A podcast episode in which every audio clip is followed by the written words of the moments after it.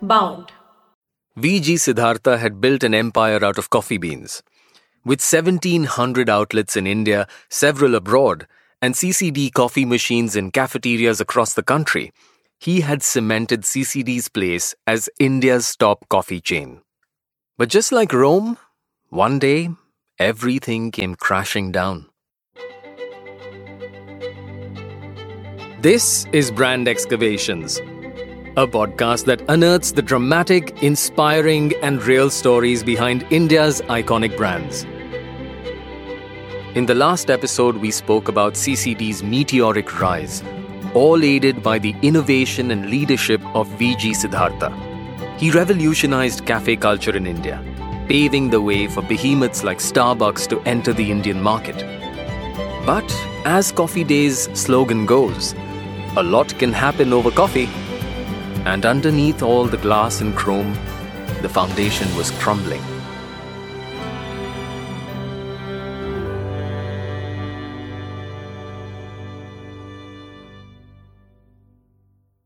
By all accounts, Cafe Coffee Day should have been financially comfortable. The company owned tens of thousands of acres of some of India's best coffee plantations and had used that to become a household name. But by twenty nineteen, C C D was severely in debt. seven thousand crores in debt. But why? Why were booming sales not enough to counteract costs? There were a myriad of factors at play. In twenty nineteen, coffee prices hit a thirteen-year low in the international market, which impacted exports, one of C C D's main sources of income. Indian coffee beans had not only become cheaper, demand had also gone down by ten percent. This is temporary. The international market will eventually pick up. We just need to keep our heads above the water until then. I have a lot of stock in Mindtree, but I T isn't my passion. Coffee is. I'll sell the stock. And so Siddhartha sold his twenty percent stake in the Bengaluru-based I T services firm Mindtree. But that still wasn't enough to pay off C C D's mounting debt. He was desperate. So he sold his own shares in C C D to get more capital. They say that when a door closes, a window opens. But this window would let in a draft that would lead to C C D's downfall. Coca-Cola swept in like a knight in shining armor, with a deal that seemed too good to be true. No one does beverages like Coca-Cola, and coffee is no exception.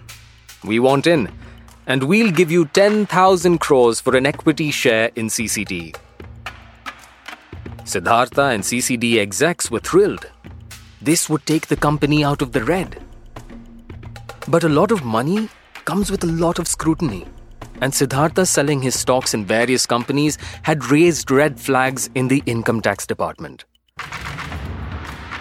Raids revealed documents containing damaging information, hidden paperwork containing crores and crores worth of income from C C D that had gone unreported. Over twenty offices were raided by senior I T department officials all across the country. Siddhartha had a lot of explaining to do. But on twenty-ninth of July twenty nineteen, he vanished. For Siddhartha's driver, it was just another day at work, driving the boss to Sakleshpur. When they were crossing the scenic Netravati river near Mangalore, Siddhartha asked him to stop at the end of the bridge. "Wait here. I'm going for a walk. Clear my head." He waited for two hours for Siddhartha to return. But when he couldn't find his boss, he decided to go to the police. Two days later, the truth came to light. Siddhartha had died by suicide. In a letter discovered later, he said, "I have failed as an entrepreneur. I would like to say I gave it my all." The news of Siddhartha's death rocked the company. People wondered if the company would ever be able to recover, and who would even lead them out of this dark period. The answer came from an unexpected source. Malvika Hegde, Siddhartha's wife. but the reins of the company came with a whopping seven thousand crore rupees in debt. Now, it was up to Malvika to lead the crumbling Coffee Day empire. Her plan was simple: reduce debt while also staying true to her late husband's vision for the company. "I am committed to the future of the company," she wrote in a letter to employees when she took over. "The Coffee Day story is worth preserving." Cafe Coffee Day had built an empire based on the three A's: affordability, accessibility, and acceptability. C C D prices were always at the sweet spot between profitable and affordable for anyone from a college student to an office goer. It was accessible, with a C C D outlet, kiosk or coffee machine available at a stone's throw in any major city. That accessibility also came with recognition. Every C C D was practically the same. A customer knew what to expect when they walked into a C C D, whether it was in Delhi or Bengaluru or Kolkata. And the last was acceptability. C C D had solidified its place in consumers' minds as a place where you could chill out and relax. Sticking to the plan was great, but other major changes needed to be made. Especially with the start of twenty twenty, and with it, the pandemic. In twenty twenty, C C D shut down almost three hundred outlets across the country. They also sold off most of their non-core assets. That included C C D's technology business park, stakes in other I T companies, and more. This made a dent of sixteen hundred crores in their seven thousand crores of debt. But that was only twenty percent of what they owed. C C D needed more cash, stat. The I T department found proof of income that had gone missing. But money doesn't vanish. It's got to be somewhere. And so, under the watchful eye of government officials, C C D went looking for the missing money. The plan worked. Over three thousand five hundred crores were recovered from Mysore Amalgamated Coffee Estates Limited, a company run by Siddhartha that had allegedly been siphoning funds from C C D.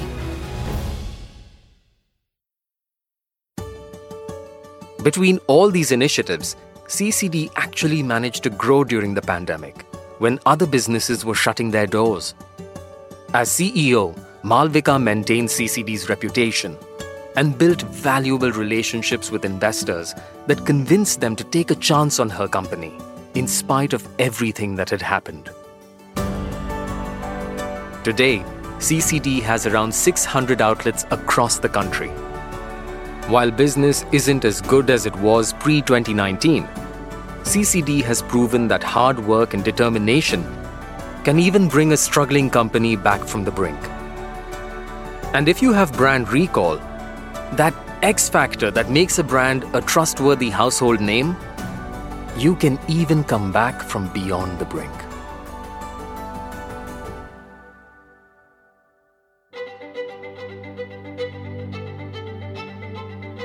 This is Brand Excavations, a podcast that unearths the dramatic, inspiring, and real stories behind India's iconic brands. Join us every Thursday to find out how these brands have revolutionized what you buy and how you live. Narrated by Tavish Bhattacharya.